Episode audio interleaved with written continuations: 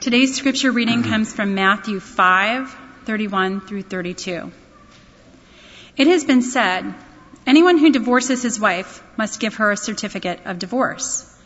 But I tell you that anyone who divorces his wife, except for sexual immorality, makes her the victim of adultery. And anyone who marries a divorced woman commits adultery. This is the word of God for the people of God. Thanks be to God. Thank you, Angie. Well, friends, I just want to start off before we pray together with a couple things.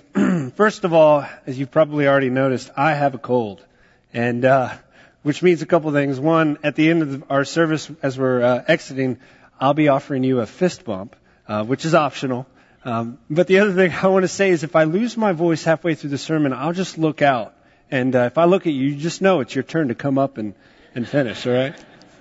Do you know, in all seriousness, um, today as we continue our series, Jesus and what He said about romance, we're going to be talking about the difficult topic of divorce and remarriage. And and can I tell you, that is, as a pastor, one of the most difficult things I could talk about. I acknowledge that. Uh, I recognize that, man, divorce has impacted our society in a pretty major way.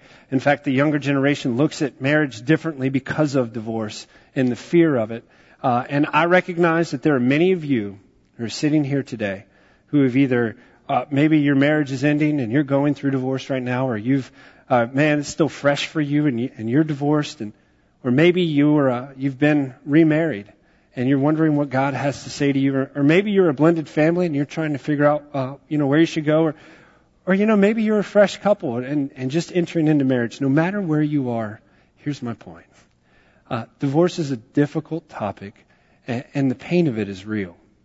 And so as we talk this morning, I just want to say this, that I come with a word from God that I believe is both challenging and filled with hope. And, and I hope you'll receive that no matter where you are. And I, I pray that the Spirit would help us, each of us, to hear that word. But, but the reason I wanted to talk about that before we prayed is because every time I preach, I always ask you to pray with me and for me. And this morning, I just want to ask you, I know that we all have some woundedness that we bring, and so I just want to pray, ask all of you that we'd pray for each other this morning. That we'd pray not only that God would speak to us, but that we, we would receive the peace from God that surpasses all understanding. That's our prayer this morning. So let's pray together. Heavenly Father, we thank you for your goodness and mercy in our lives. Uh, we pray this morning that as we talk about the difficult topic of divorce and what that means no matter where we find ourselves, no matter where we're coming from. We know that we all bring woundedness, we all bring brokenness with us, and we pray for your healing, for your wisdom, for your peace. And that no matter where we find ourselves this morning, we would both be challenged by your word and we would find hope in you. We lift all this in the name of Jesus Christ, our Savior. Amen. Well, you know, divorce impacts us all. I would think. I mean, I've I've walked with many people through uh, the difficulty of divorce, and I've seen what it can do to our society. But let me tell you, my wife and I, we've been uh, married seven years. It's a really long time, right? Seven years. Now, the 945 service just couldn't stop laughing when I said that. But uh, so thank you. You're much kinder now, just. But my, I, we are fortunate. Uh, my parents have been married for 37 years, and uh, or coming up on 37 years, and um, and they've not been divorced, you know, obviously, and, and thankful for that, that we, I was able to grow up in that household. My wife, Melissa, her parents have been married for, are coming up on 47 years. But you know, it's such a cool thing. And we're so thankful that we grew up in a household that, where our parents stayed together and stayed married. But here's the thing, just because you grew up in a household like that does not make you immune to divorce. And I, I know you know that, but it's, it's true. You know, I've walked with people who, man, they grew up in a household and uh, their parents were both stayed together, but they divorced anyway. I've walked with people who, in fact, I know a couple in this church who both of their parents divorced, but they stayed together anyway. I mean, they figured a way through. And, and my point is this, is that we all respond to these things differently and we all grow in, in many different ways, but the pain of divorce is real. And it impacts us all. And, and here's what I mean. We all have friends. We all have family. We all have somebody in our life that we care for who's been through a divorce. And the pain of that. And, and maybe you're going through divorce today. but we've all experienced that. But the pain of divorce, as my, as I've experienced with people walking through it, is real. Divorce can tear families apart. It can bring frustration. It can bring bitterness, resentment, doubt, fear. Here's the thing that I've noticed that people carry with them out of divorce the most. Guilt. I mean, it is just something that people, when they get divorced, just carry a, an immense amount of guilt with them through it all. And, uh, and I just want to name those things as we get started today. The other thing that I want to say is, again, I mentioned this earlier already, but the fear of divorce has impacted our society in a pretty big way. Our younger generation, uh, for the last 35 years, it shows that people are more likely, are getting more and more likely to live together before marriage. In fact, some just never get married. They just cohabitate. In fact, out of the people who are cohabitating, 40% have children. Now here's the thing cohabitation, people are doing this because they want to make sure that they really know the other person before they make that commitment and, and they want to make sure they're not entering into a bad marriage. But can I tell you that that's not going to solve the problem of divorce? Because if you split up and you're cohabitating, living together, and especially if you have children, it's still going to be extremely painful. There's still going to be all the resentment and frustration and bitterness. And so we need to talk, I think, in a different way. And, uh, and, and we'll look at some of those things this morning. But, but my point is this, that the fear of divorce is real. Now, statistics show that 50% of all marriages end in divorce. So I apologize for this half of the room, but that means if I was to cut a line down the middle, you would all be divorced and your marriages would all be okay. So now you know, right? No. Luckily, it's not that simple. There are a lot of factors that go into it, but 50% is a lot. It's scary. You know, there are a lot of factors. I'm sorry. There are a lot of factors that do go into divorce. You know, uh, age can play a factor. If you get married after the age of 25 versus before, apparently that you're more likely to stay married. Now, again, here's the thing about statistics: numbers are numbers, and we know that. And and people are people. Relationships are relationships. You, you're going to if you're going through it, you're going through it for whatever reason, and it's some numbers aren't going to tell you that. But the reality is, is there are some factors that people have looked at over time. Uh, age, I'm sorry, education. You know what I hate about a cold? It clouds up your mind too, right? You lose your voice, and then your mind goes, and maybe I'm just getting older. I don't know. So thank you for your grace and patience this morning. But uh, education can play a factor. Faith can play a factor. So, and and when we talk about faith, it says that couples who are active in their faith, not nominal, not nominally religious, or have uh, no faith at all, the difference between active and, and nominal in your faith can play a role in, in making sure that you stay together in your marriage. Uh, money is the strain of money is can like have a, a severe impact on marriage. One of the things we teach here is Financial Peace University, taught by Dave Ramsey. And one of the things that uh, they teach there is that uh, financial pressure and the, the burden of finances, if you're not communicating with your spouse about money, that can be one of the leading causes of divorce because it's this thing that we ignore and then it creeps up and all of a sudden it's overwhelmed us and we bring that into our marriage and start blaming each other for it. and so there are all these factors that can go into it, but here's what I want to say. I know that these statistics can sound boring and dry, but but here's why I mention them because people are trying to figure out why divorce. Right? Why are people getting divorced? I have a thought on this. I believe that the leading cause of divorce are the unrealistic expectations we bring with us into our marriage. You know, when I talk about, when I do premarital counseling with couples, one of the things that we go over are the roles and expectations that we carry with us, right? Who's going to do the laundry? Who's going to do the dishes? I mean, these simple things, they all add up. But I think the unrealistic expectations and specifically around two things. Effort and perfection. Right? We have this unrealistic expectation that we have married, you know, the most perfect person in the world, right? So perfection. And our spouse is the most perfect person and by being with them, we now become perfect as well. And so then that leads to effort, right? We now know that we don't have to do anything to work at our marriage because we've married uh, the perfect person. And so we come into marriage with these unrealistic expectations of effort and perfection. And here's what I want to say to that. Because here's the deal. right? Nobody goes, nobody goes into marriage thinking, hey, guess what? I'm getting married tomorrow and there's a 50-50 shot that this thing's gonna work out. Man, man, am I excited. You know, Brad Paisley has this song that says, if love was an airplane, nobody get on. Uh, this is your captain speaking. There's a 50-50 chance that we'll make it, uh, home alive today. So, you know, good luck, right? No, we go into marriage and we think, man, I married the most perfect person in the world. This is my best friend. This is my soulmate. I can't wait to do life with this person. I have a, a good close friend and I hate giving him a hard time today, but he, uh, he was, we lived together for a while.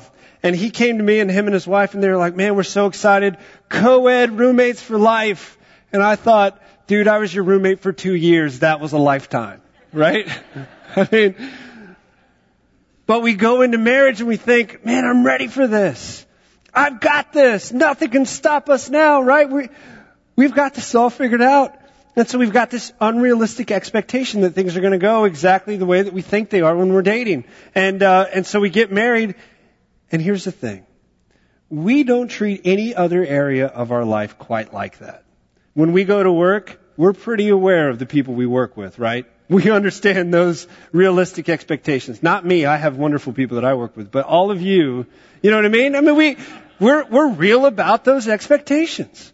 Or our neighbors. Man, we, you know, to see who, it, we can choose to ignore the people who move in next door to us, but if we want to build a relationship, we're very understanding and, and aware this may not be the easiest relationship to have. I mean, having friends is hard. Having, working with people, we're we are real about those expectations. But when we get married, for some reason, there's this thing in our brain that says, oh, I don't have to work at that. It's just going to come natural. It's all going to work out. Now, we get told that we need to work at it. We think about it. But the reality is that many of us just kind of put it on autopilot and hope for the best. And that's why premarital counseling is so important. We need to be aware with our eyes wide open going into marriage.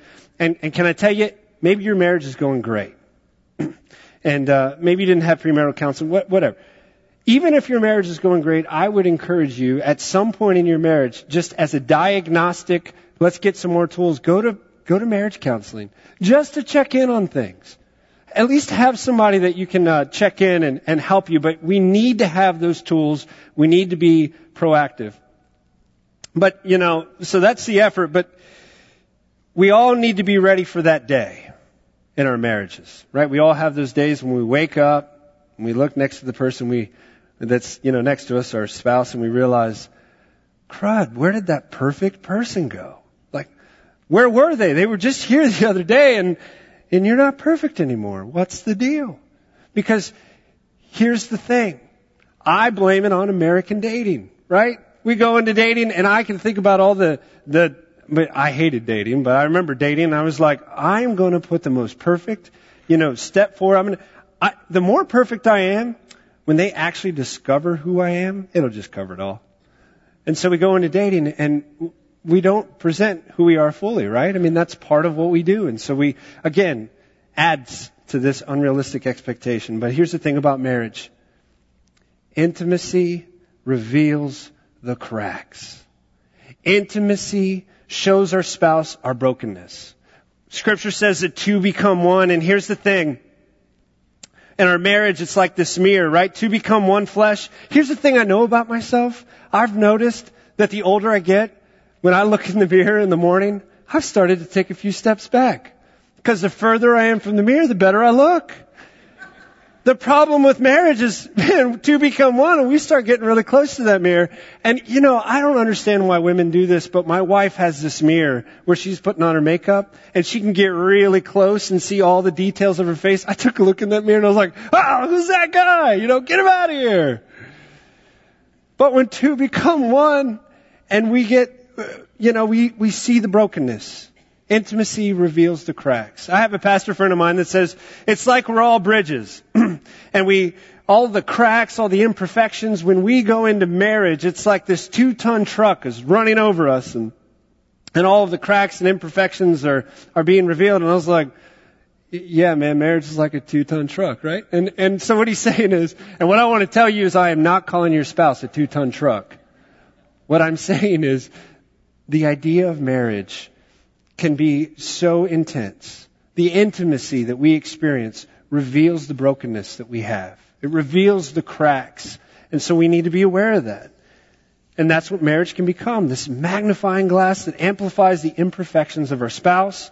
And then they start pointing out the stuff. Like maybe early on, the reason they call it the honeymoon period is because we're not saying anything, right? We start noticing the cracks and imperfections, but we're like, mm, no, I'm not going to say anything. But eventually, you start saying stuff. You start pointing out the imperfections. And the more vulnerable you become, the more, the more stuff you have to use. And so we can get into this trap of just going back and forth and sharing the stuff. And then eventually the things that we thought, and I've heard this so many times, the thing I thought was so cute when we were dating, it makes me want to go scream in my pillow, you know?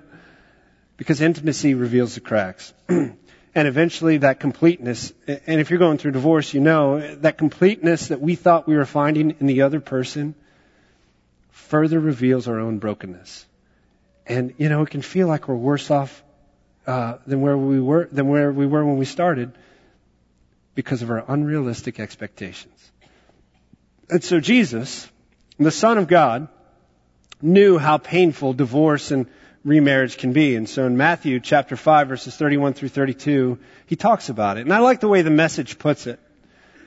Uh, translation it says, remember, Jesus is saying, remember the scripture that says, whoever divorces his wife, let him do it legally giving her divorce papers and her legal rights? Well, too many of you are using that as a cover for selfishness and whim, pretending to be righteous just because you're legal. Will you read that last line? Please, no more pretending. And Jesus takes it a step further. You know, he talks about the adultery and, and how when we get mar- remarried, we bring that with us and, and all this stuff. And, and he finishes by saying, you can't use legal to to uh, legal cover to mask a moral failure. Now here's, I just want to get clear about the scripture for a second because I think it's one of the most confusing scriptures we have in the church because for so many centuries, the church used this scripture and, and others like it to be able to say to people who are going through divorce, you can't be a part of our community anymore. You're, you're done. Here's the thing I know about the church. The church serves a couple of functions. You know, we're kind of like an airport in some ways. We get together so we can go out and mission and ministry but we're also a hospital. We're a place for the wounded, for the broken. And so if you're going through that right now, let me tell you, let me be clear. This place is for you. We need to be supported, uh, to, to, have that uh, support around us. And, and, the other thing I want to say about the adultery piece, because I've had so many people uh, talk to me about that in the past, let me be clear about that too. I think we misinterpret that as well. Jesus is clear about what we bring with us into things, but he's also clear about about the need for repentance and forgiveness and how we find that when we offer our lives and our marriages back to God. And I'll, I'll talk about that here in just a moment, but I just want to get clear about those two things for just a moment because the reality is Jesus, we interpret this, this uh, passage so poorly, I think, or have at times, because Jesus is speaking to a very specific problem that was happening culturally to the to the Israelites, to the Jewish people in, in his uh, community. And so basically, what would happen is this: a man would be out, and he'd be out in the marketplace, or be out, and he would say, "Man, you know what? I today's Tuesday. I don't want to be married anymore. So I think I'm going to go and marry you." And then he would come home and he would have a legal certificate of divorce. He'd present it to his wife, and then you know go off and remarry.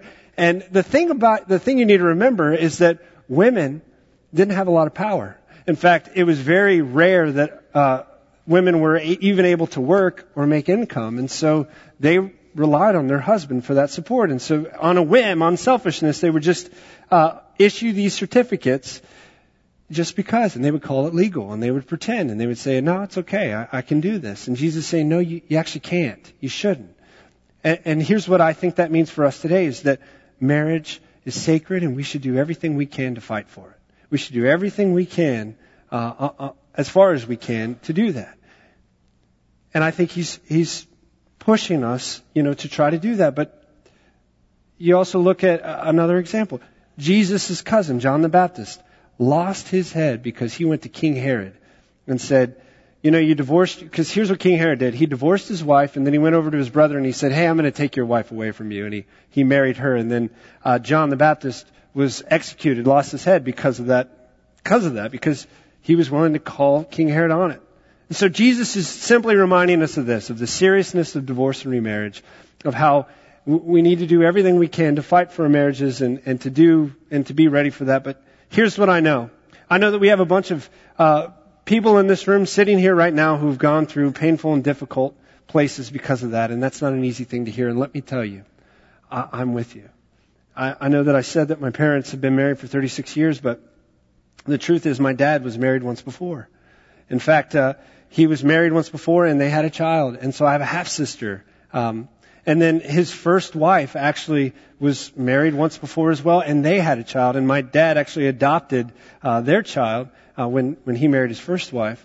And so I have an adopted sister, I have a half sister, and they're quite a bit older than me. So you may have heard me say I'm an only child, and and the reality is I grew up an only child in, my household, and and that speaks to some of the brokenness and some of the pain that you you can go through with divorce and remarriage. And so I, I understand where you're coming from, and uh, and I just want to attest to two things.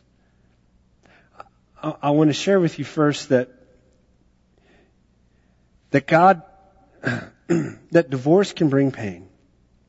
Uh, being a blended family is not easy. It, it, took many, many, many years to get through that uh, for our family, and, and man, we, you know, things are uh, so much better than they ever were in, in a lot of ways. And uh, my half sister and my adopted sister, they're both living in Oklahoma. They have wonderful families, uh, but it took a lot of time to get through that. I recognize that there's a lot of pain in that place. Uh, divorce, remarriage, blended families. The other thing I can attest to is that God never left my dad. He never left my mom. He never left um, any anybody involved in all of this. God has been with us through it all. And that's the other piece that I want to make clear. Because what's true is there's been a lot of prayer and repentance, a lot of healing and trust that has taken place between all the members uh, involved over time. And so when we talk about remarriage, man, we may bring, we all bring stuff with us into relationships. But boy, it's amazing how much prayer and repentance can cover us, how much healing can take place in those places. And I, I share all that with you today to tell you that if you're going through a divorce or you're a blended family, especially if you have children, I know the tricky waters that you're going through. I know how painful it can be, how difficult it can be, but I can tell you there's light at the end of the tunnel. There's healing on the other side of brokenness. And so I, I just want to encourage you in, in, that. And if you are divorced or you're going through a divorce or, or, or whatnot, we actually offer a divorce care class, a support system for you. And if you haven't uh, registered, if you'd like to register for that, you can do so. I actually put that information where you can go to do that on the back of the bulletin. So if that's helpful for you, I, I offer that to you this morning. But it still begs the question. So what do we do? How do we stop from getting there? And I think the best way to deal with divorce is to ever prevent it from happening, to strengthen our marriages. And, and hear me say this, if you've been divorced or you're remarried, uh, this applies to all of us. We, we need to make sure that we're doing everything that we can, um, in, in our marriages or, you know, whatever phase we are, uh, to practice some of these things, to go in with our eyes wide open. If we, if you are divorced, if you ever get remarried again, or if you are remarried, to, to use these things well, as well. But I left all the practical pieces on the back of your bulletin, and I just want to go through a couple with you. Uh, you know, read a book. Read a book on marriage. If you haven't ever done that, do that with your spouse. It's a great gift. Valentine's Day is coming up, and he, you know, maybe uh, either now or on Valentine's Day, give your spouse a, a marriage book, and preface. Hey, I'm giving you this book because I want to strengthen your, our marriage, not because necessarily I think anything is wrong, but read a marriage book together uh, the book that Melissa and I uh, read recently is our Seven Principles uh, for Making Marriage Work uh, by John Gottman. Great book. There are many books. In fact, if you uh, that you can use if in the gathering room in the gym after this service, uh, Jane Waddell, our librarian, she actually has a book table. There are a lot of resources you can use. You can go check that out at the end of our service. Another thing I want to tell you is communicate with your spouse. Make sure that you're having an opportunity for a regular date night where you're connecting. And look, I'm not saying you shouldn't go to the movies, but I'm saying when I go to the movies, I don't want my wife talking to me while I'm watching a movie, right? I want to check out and I want to be zoned into what I'm watching. If you're doing a date night, make sure you have plenty of time for conversation. And we kind of have this rule uh, where for the first 20 minutes, we're allowed to talk about work and kids, and that's it. And then we talk about each other, and we talk about making a life together, and, and you know all those great things. Make sure you're communicating well. In fact, we have a marriage conference coming up called Your Time Starved Marriage, and uh, we hope to give you some of those tools as well to, to make those connections. Make plans beyond just this weekend, right? Think ahead, be creative, get away together, do something to show you care. And, and the other one that I would say that I actually don't have written in here is learn how to argue better. Can I tell you, if I was a fly on the wall in some of your houses, I know you'd be arguing dirty, right? A lot of us just don't argue well. And I can tell you, I've, I've seen the good and the bad of arguments, and it really pays to learn how to argue better. And then there's, there's one other one I just want to share with you. You know, Melissa and I, we're, we're not immune to having difficulties in our marriage, and, uh, man, we, we go through our ups and downs like we all do, and one of the things that's been helpful for me is, is this idea of remembering, right? We will be in love with this person, you know, for our whole life, but we may not always feel it. There are times when we'll feel more in love than others. But it really does go a long way when you can remember those moments when you were really just connected, when you were zoned in. Uh, she posted a picture on Instagram the other day that she said I should share with you, but it was of us kissing, so I didn't want to PDA, right? I didn't want to bring it in. But she posted that picture and we just look at it all the time because it was a moment when we were dating. And it was a moment when we just had the world in front of us and we were so connected and we have to remember at times that we still have that. But it's helpful. And so I want to challenge you to, to find something to help you to remember. But here's, here's, here's what I want to uh, invite us to remember to do. And so my point with all this is this. Ben Franklin, as he famously said, an ounce of prevention is worth a pound of the cure. And so all I'm saying is just do something. Do something to show that you're working on your marriage, that you're being proactive, and you're not just saying sorry all the time, but you're uh, you're doing things practically. Do the hard work. But as we can, uh, as we can, as I conclude uh, our, my sermon today, I just want to leave you with a challenge, a word of challenge, and a word of hope. So here's the challenge. The challenge is that we can't see our marriage as our own. That goes for our lives too. We have to remember if we want to find hope in our marriage, our ultimate hope isn't going to be preventing divorce, right? Our ultimate hope is going to come from two broken people becoming one in Jesus Christ. So we have to give our lives and our marriage back to the one who gave us each other as companions. That's the challenge of our marriage is that we would give it along with our lives back to God and see marriage as a sacred calling. And here's the thing I know, no matter where you are, one of the best advices, uh, best pieces of advice rather that I was ever given was to pray with my spouse out loud in, in private together. Because here's the thing. We may have trouble. I, look, I'm a, I can communicate here. I can preach all day long on Sunday, but when it comes to trying to tell my spouse something that I can't, I'm going to mess it up like 90% of the time. But when I can pray with her and talk to God on a personal level and just share, man, the most vulnerable places of my heart, and my spouse can hear me to pray for those things, and I can hear her when she's praying for those things, boy, does that draw us together in Christ. So if you've not done that before, I want to invite you to start that as a practice because that will go a really long way in giving your lives and your marriage back to God. And, and so that's the challenge. Here's the hope. The hope is that when we give our, our lives and our marriages back to God, God gives us two great gifts. And can I tell you, these two great gifts can only come when we've given everything over to God and God in return gives us these two gifts. Our spouse will never give us these gifts to the level that we need them. And, and here are the two gifts. Grace and forgiveness. And until you receive them from Jesus Christ, they'll, I think, these two things, when you receive them from Jesus Christ, will have, have the greatest success rate of keeping your marriage together, no matter how far gone you, might feel. And so hear me. If you're going through a divorce, or you are divorced, you're remarried, or you have, you're in a blended family and you're trying to navigate all this stuff and figure it out, can I tell you that uh, grace and forgiveness will go a long way. One of the things that I talk about with people who are going through divorce or have been divorced and still dealing with some of that are the regrets they have of how they treated each other through that time. Or the ways that they treat uh, some of the habits that they kept up. And can I tell you, grace and forgiveness goes a really, really long way.